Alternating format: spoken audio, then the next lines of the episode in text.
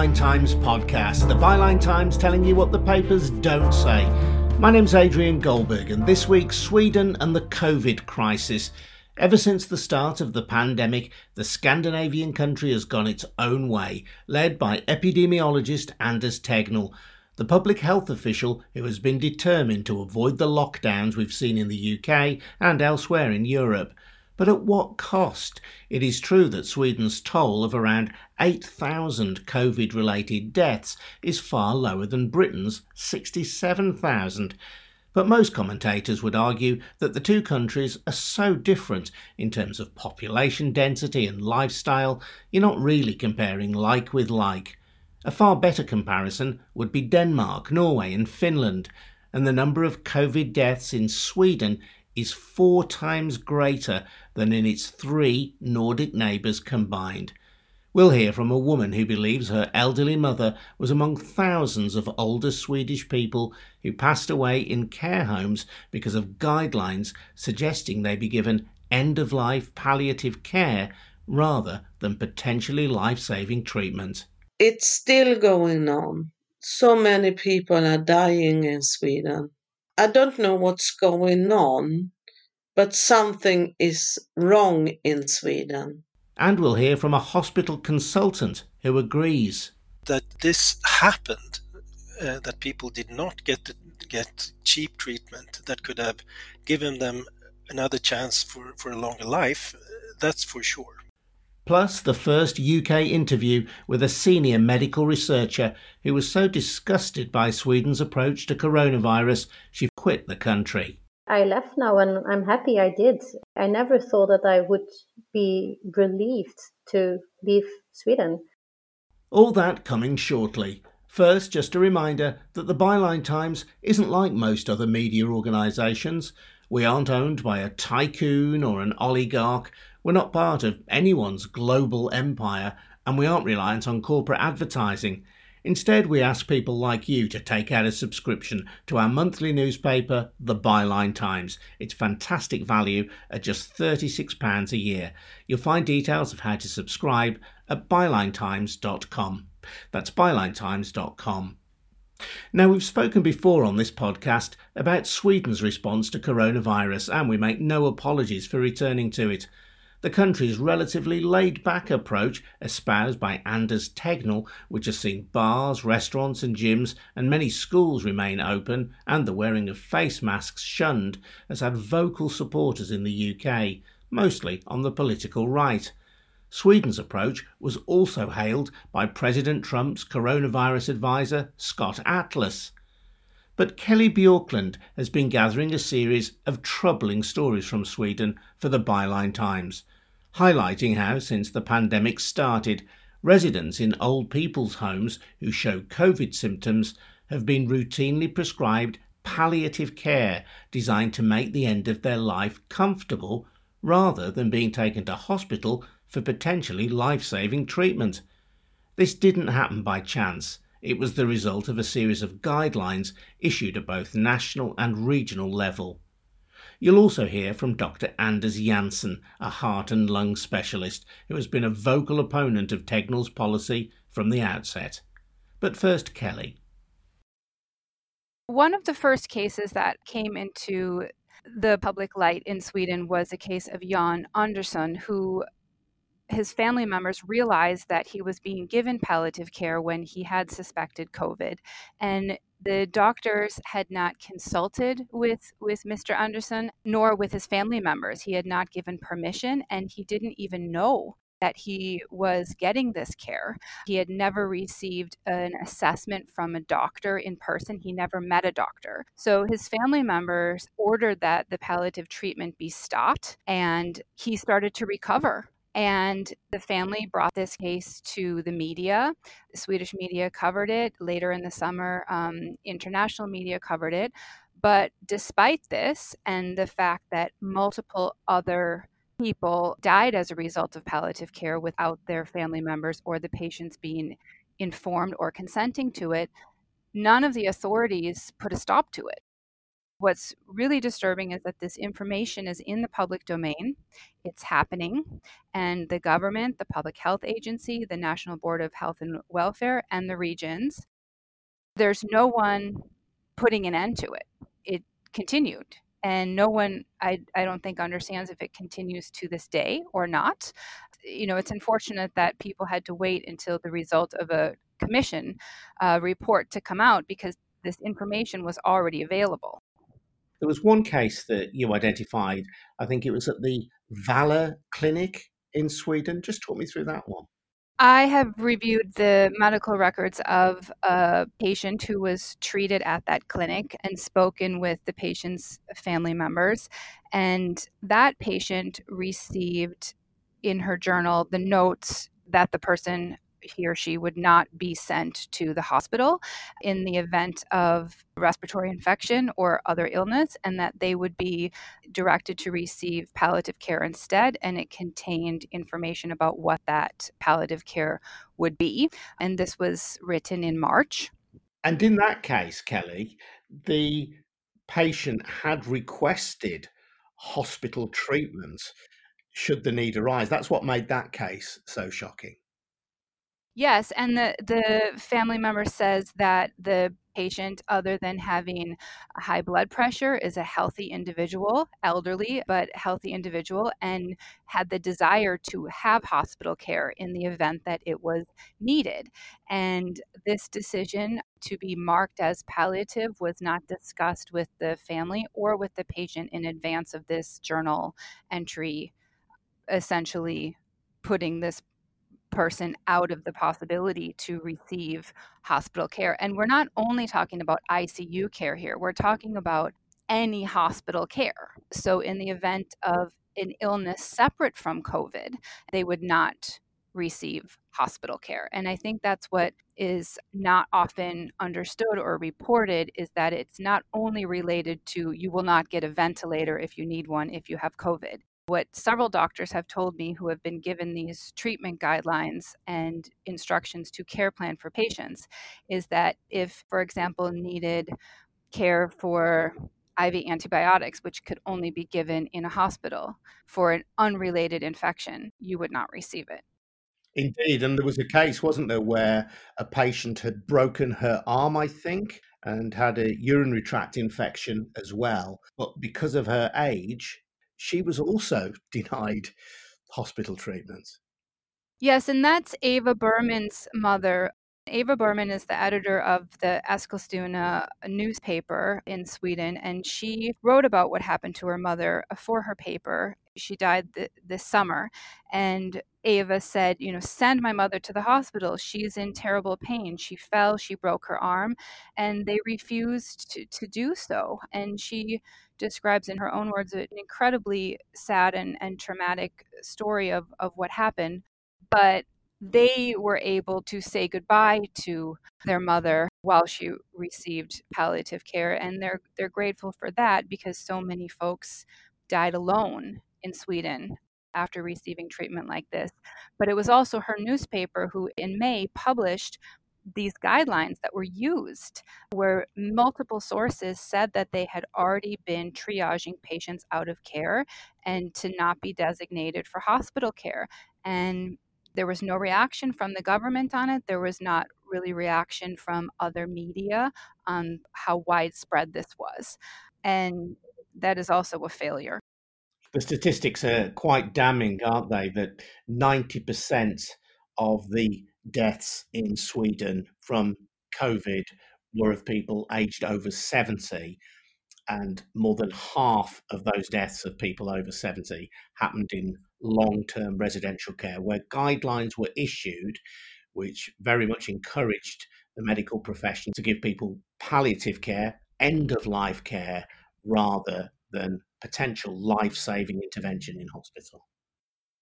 Right, because oxygen is not available in elderly care or in, in nursing homes.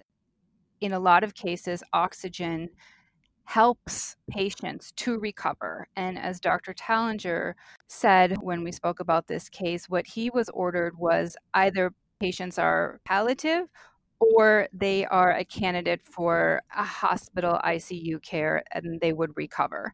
But there was no middle road for sending patients to the hospital to receive oxygen or to receive other care that could help them improve. The assessment was just very clear black or white if you had a prognosis of recovering from ICU care or and if not then you would go have palliative care and you know as I wrote and what a lot of people have asked is that why was this field hospital in Stockholm with 600 beds empty they did not receive a single patient and Dr. John Tallinger, who you referenced, was a, a Swedish whistleblowing medic who decided that he could no longer operate within the Swedish healthcare system and, in fact, now works in Denmark. I interviewed him for a piece I wrote about this for the Byline Times some time ago.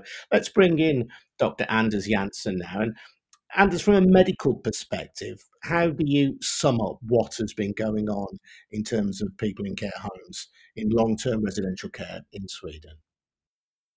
Well, I think that appalling part of it is that, uh, as also the, the investigation by IVO, uh, the uh, I don't really know what to call it in English, but that's the the authority that tries to establish whether errors have been made by a specific doctor or by a healthcare unit.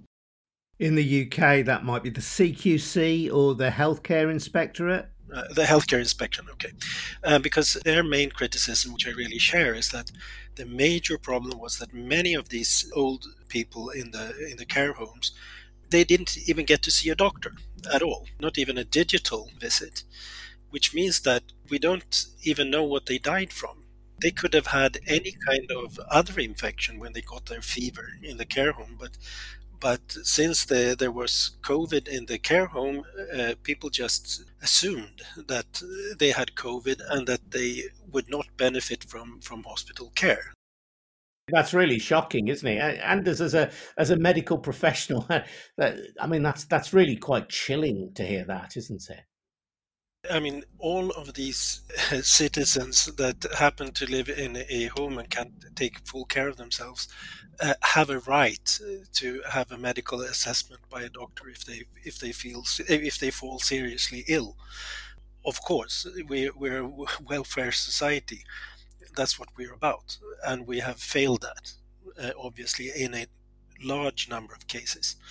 It is very sad. It's appalling, and it should never have happened the basis is that everybody has to have an assessment because some of these patients might have actually have been better off staying in their home but nobody even made the assessment. It's very sad. I can i can't say anything else. The national board of health and welfare's guidelines used to state earlier in the pandemic that oxygen should be measured in patients and that patients could receive oxygen in the hospital. Like it, it said, you shall give oxygen. And then their treatment guidelines, and this is the national guidelines, were changed to state that you can possibly try oxygen treatment. So it went from you shall give oxygen treatment to you can try oxygen treatment. And it was a change in that language, which also removed the need to measure the saturation. And this was a lot of doctors told me that this was a way to make it no longer obligatory to treat patients who had breathing difficulties with oxygen, which only happens at hospital. So it was a way to not send patients to hospital. What you're describing does sound perilously close to some kind of euthanasia, doesn't it? Would, do you think that's a fair comment? I wouldn't call it euthanasia for several reasons. Euthanasia, by definition, is something that the patient wants themselves. Uh, so that's that's the first thing. Otherwise, it's murder. But I think there is a whole chain of human mis- mistakes in thinking here. That's the explanation because of course, the National Board of Healthcare, they came out with guidelines that were supposed to help triaging patients in or out of the ICU department in case of an absolute lack of ICU beds. It seems that those those were implemented beforehand, or at least that people started prioritizing earlier than the authority actually claims that we ran out of ICU beds. So that's one thing, and this is the sum of individual assessments from the doctors that were looking at a specific patient and trying to uh, trying to establish whether he, this patient should have an ICU bed or not. And the the problem here is that in Sweden we are always short of ICU beds. So this kind of judgment call is made even on a regular Saturday evening when the ICU department is almost full and you get this 85 year old patient in and you have to ask yourself well can i really use make use of this icu bed now? What if i get a 24 year old in an hour that needs this place? So swedish doctors are used to the situation of having a lack of beds which means that what happened now i think is that every single decision didn't seem that much different from your everyday choice it's just that these choices became so much more common. You had to make them every day, several times, instead of once once a week or once every two weeks. It becomes harder to get an ICU bed.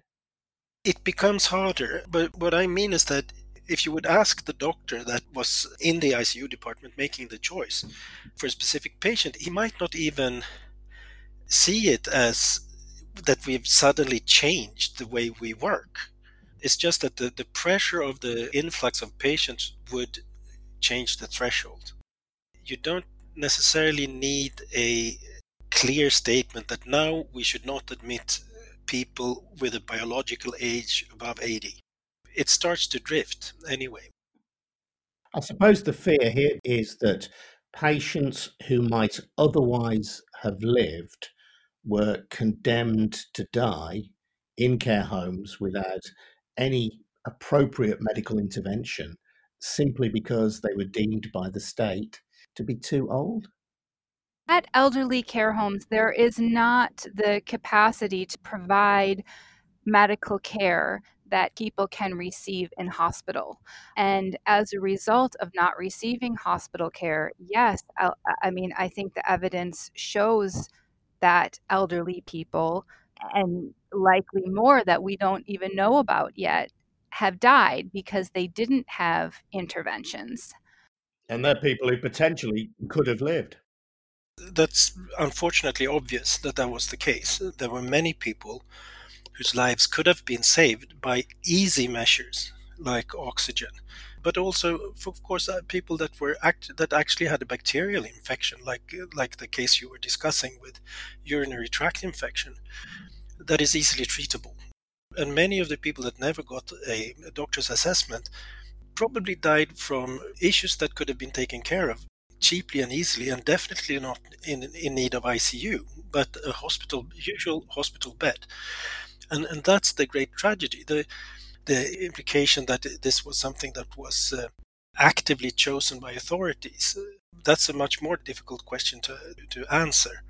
But that this happened uh, that people did not get get cheap treatment that could have given them another chance for, for a longer life. That's for sure. We know that. Dr. Anders Jansen, and before that, Kelly Bjorklund. I'm Adrian Goldberg, and you're listening to the Byline Times podcast. The Byline Times, holding money and power to account without fear, without favour. But we can only do that with your help. The whole thing, the website, Byline TV, this podcast, is funded by subscriptions to our monthly newspaper, The Byline Times. You can get more details on how to subscribe at bylinetimes.com. Now, one of the cases that Kelly Bjorklund wrote about in Byline Times involved Suzanne Mattiuzzi from Stockholm, who knows all about the consequences of the policies and guidelines we've been hearing about. Her 96 year old mother, Ulla, died the Wednesday after Easter when the care home where she lived reported that she was experiencing shortness of breath. Suzanne's requests for her mother to be taken to hospital were ignored.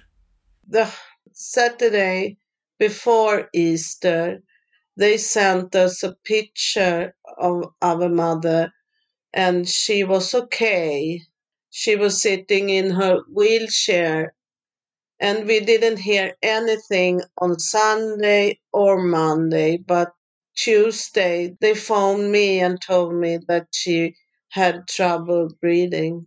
And she told me she has gave my mother two kinds of medication, morphine and anxiety medication. And I was screaming to her, please take my mother to a hospital. But she said, we will take care of her here at the nursing home. I thought they would help my mother.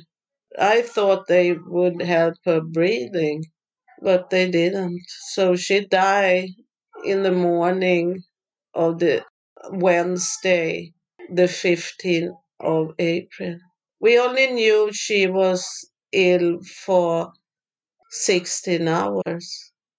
I, I wanted them to send her to the hospital if she had trouble breathing so she shouldn't die, but she was old, my mother. I know she was old, but this happened so fast.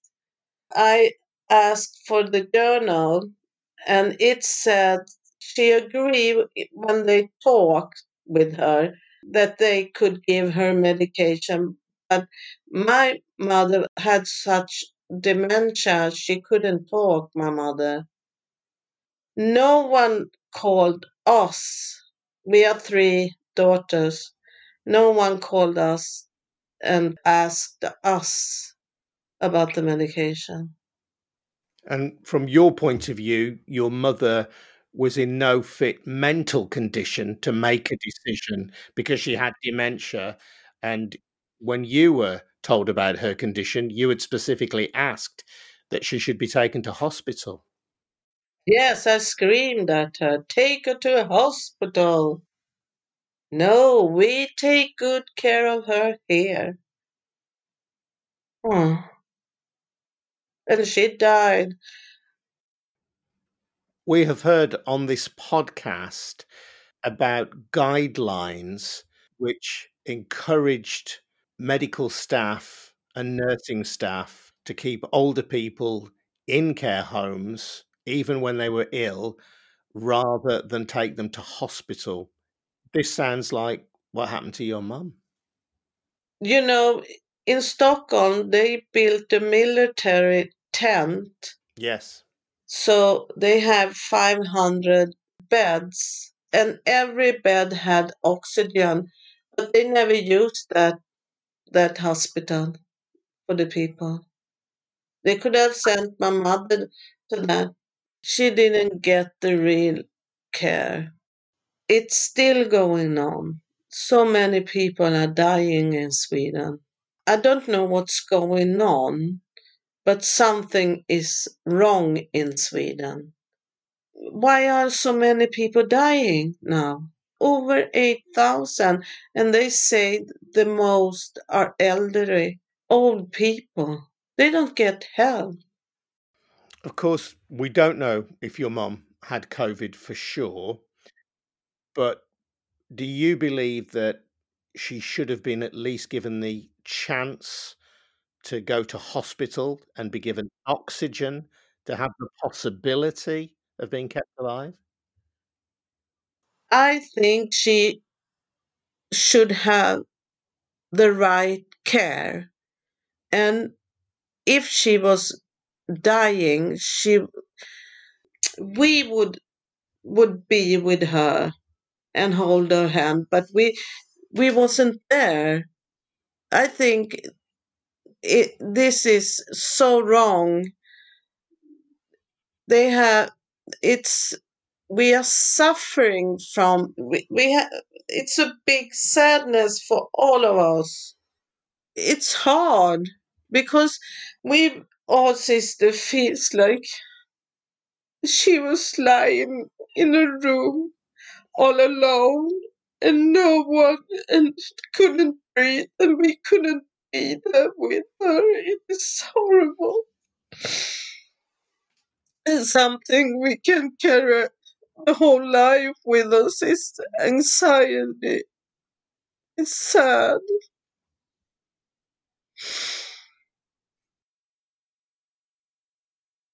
Oh, your heart goes out, doesn't it, to Suzanne? How can it not do?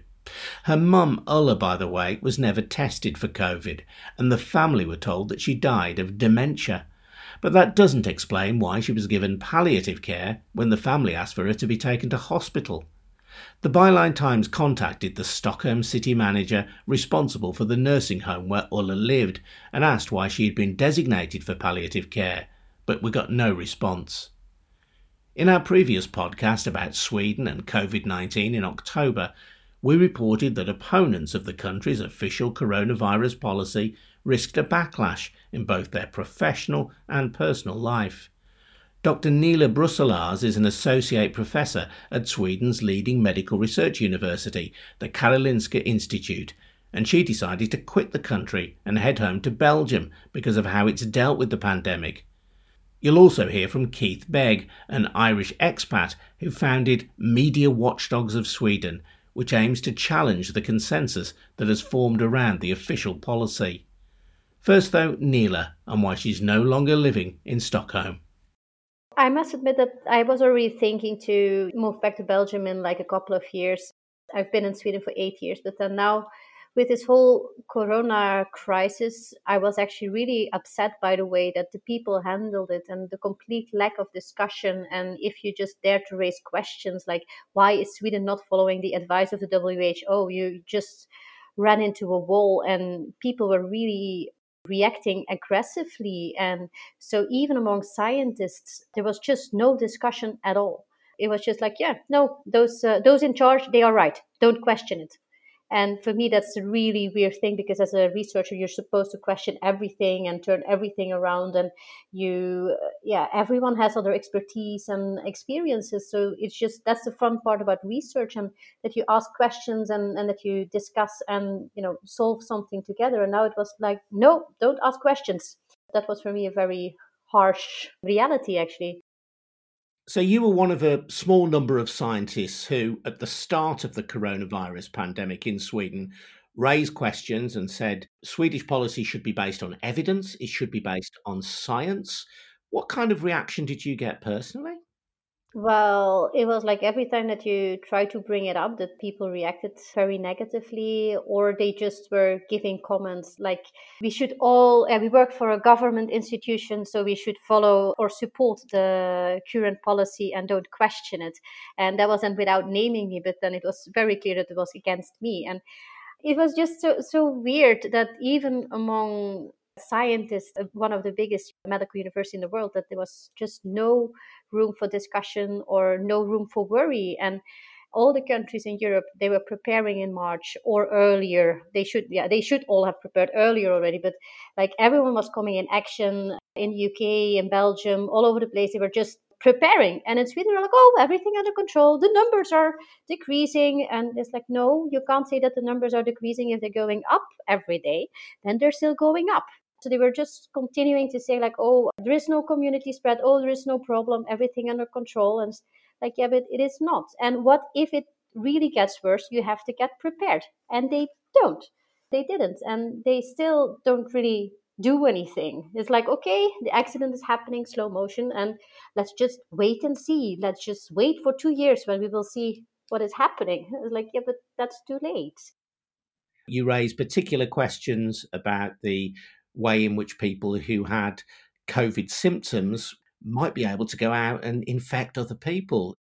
Well, yeah. So, so even even when, when you tested positive, when you had symptoms yourself, you're supposed to go into quarantine. But it's no problem to drop your kids off at school and go to the supermarket. And if you don't know that nobody was wearing a mask, which is still the case, and it's like, yeah, but how can you stop it? And they are still, from the health authorities, they're still claiming that asymptomatic or pre-symptomatic spread is only contributing to a small proportion of all infections. And we know it's almost half of the infections, which is from people who don't know yet that they're sick.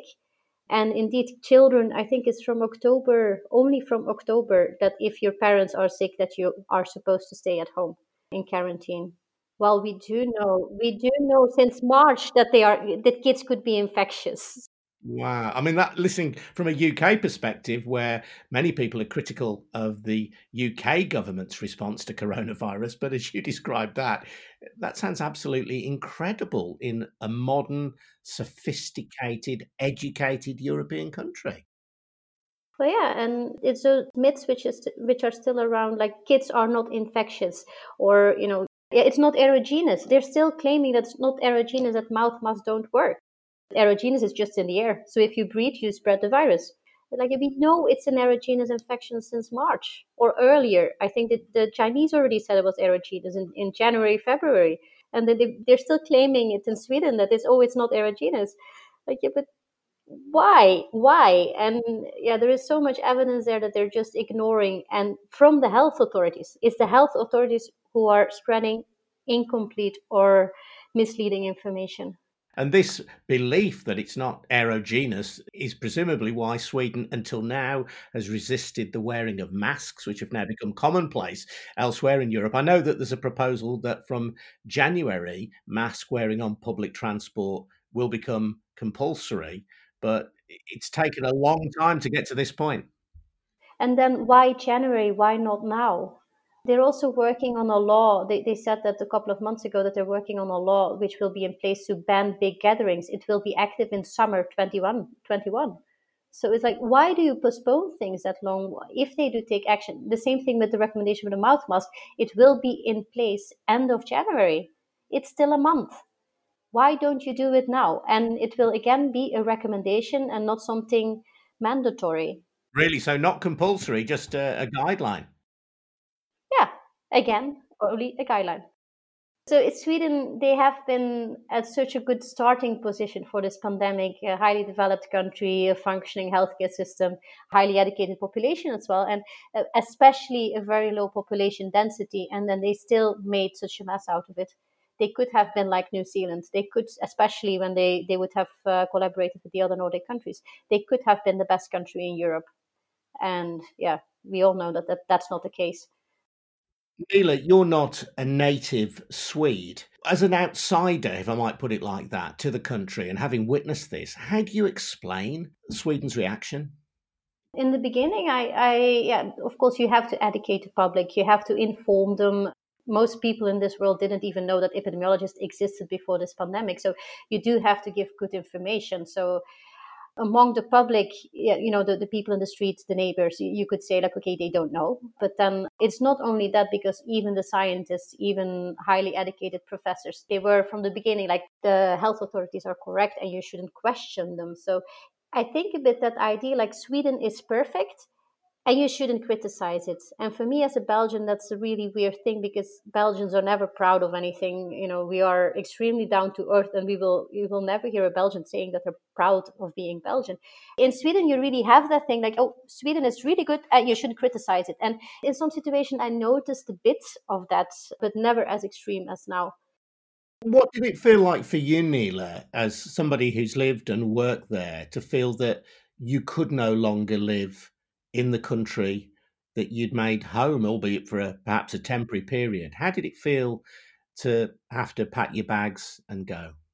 It felt a big relief to be gone, and yeah, it's also from a, a personal perspective because yeah, I, I heard about people really close to me who were denied healthcare because oh you're not a risk patient. I heard from people just you know friends or, or a colleague as well of a friend of mine who died at home a young person in his 50s who died at home because he was not a risk patient so he was not allowed to go to, to the hospital. And then it really becomes close so I, I as far as i know i have not been infected with covid. So i'm yeah i'm lucky luckily. But um, just the idea that if i get sick that i would not be guaranteed health care for me that's really scary. And yeah especially if you know if they would send me home with my toddler to say like oh it cannot be covid because he's a he's a child and they don't get covid. And here in belgium everyone just they use hand alcohol they use mouth mask. Of course there are also people breaking the rules and having lockdown parties and everything but at least the majority of the population agrees that this is something serious. And that is not a good thing that people die in elderly homes. And in, in Sweden, it's just like, oh, yeah, they would have died anyway. Yeah, everyone dies, but you can't just say that, yeah, they would have died anyway. For me, it was just such a heartless reaction. And the thing that people are still that there are still people doing like oh yeah it's just like influenza nothing bad you know it is something bad millions of people died because of this pandemic so yeah we shouldn't just be like oh everything is perfect keith begg there has been a coronavirus commission now in sweden looking into some of the circumstances around this pandemic how far has that coronavirus commission gone to putting right some of what you regard as the untruths that have been put out there by the, the Swedish media? The report is scathing, Adrian, but everybody in the authorities here are just passing the blame. There's nobody willing to take accountability or responsibility for this damning report.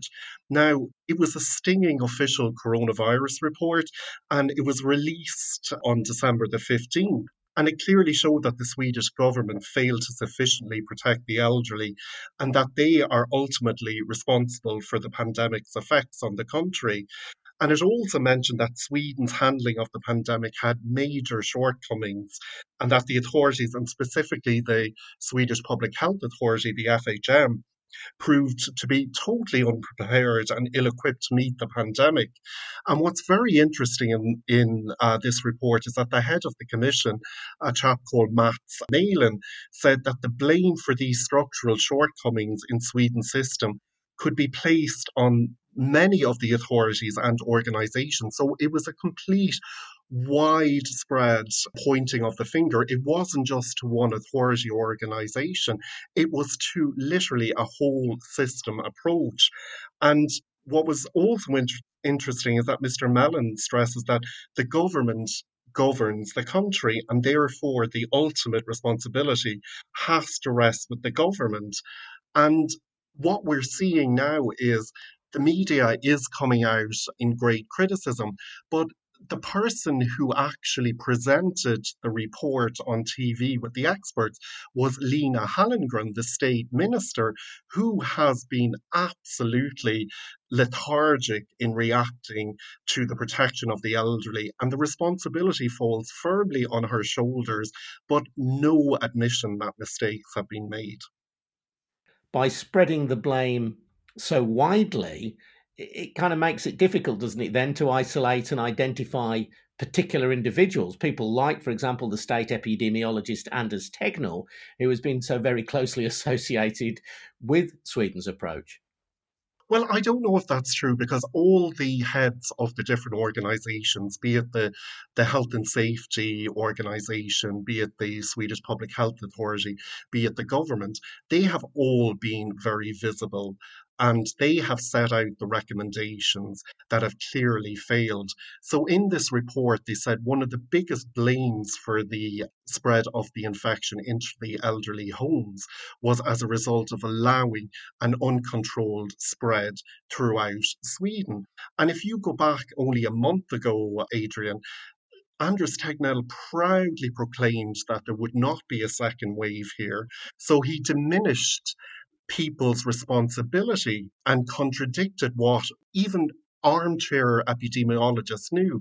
And most damning of all, he said that Sweden would be less affected than its Nordic neighbours, especially Norway. So this has turned out to be completely false. So you can pinpoint the people, the heads of the organizations who are making absolutely bombastic claims. And to be honest, very few, if actually none, have come true. When we spoke last, Keith, we spoke about people who had been shunned by their friends and family just for making comments on Facebook that could be construed as critical of the Swedish health response to coronavirus. I wrote a piece about it for the Byline Times. Some people would speak to me only on condition of anonymity. Other people who were critical of Anders Tegnell and the government approach wouldn't even allow me to quote them at all anonymously. And there was this sense of a state of fear in Sweden and a mainstream media refusing to accept alternative voices. Has that started to change now in light of this report by the Commission? It is changing, Adrian, but it's changing slowly.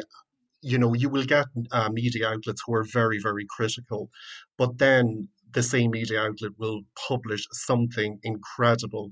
Like, for instance, Anders Tegnell feels that the new strain of the virus in Sweden, we have no cases or that it won't affect Sweden in such a way. So we still have a major problem in Sweden where inexperienced experts or self proclaimed experts are given the complete limelight on the media and they're never ever questioned.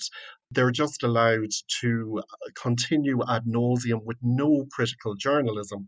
Now, it has changed a little bit since I last spoke to you, but still, these so called experts are just constantly given the media waves to just talk about what they might think is the reality when in fact it's completely the opposite. Nele, presumably you were attracted to Sweden. You wanted to go and live and work there because it was seen as a quite a sophisticated liberal democracy. Is that a fair thing to say?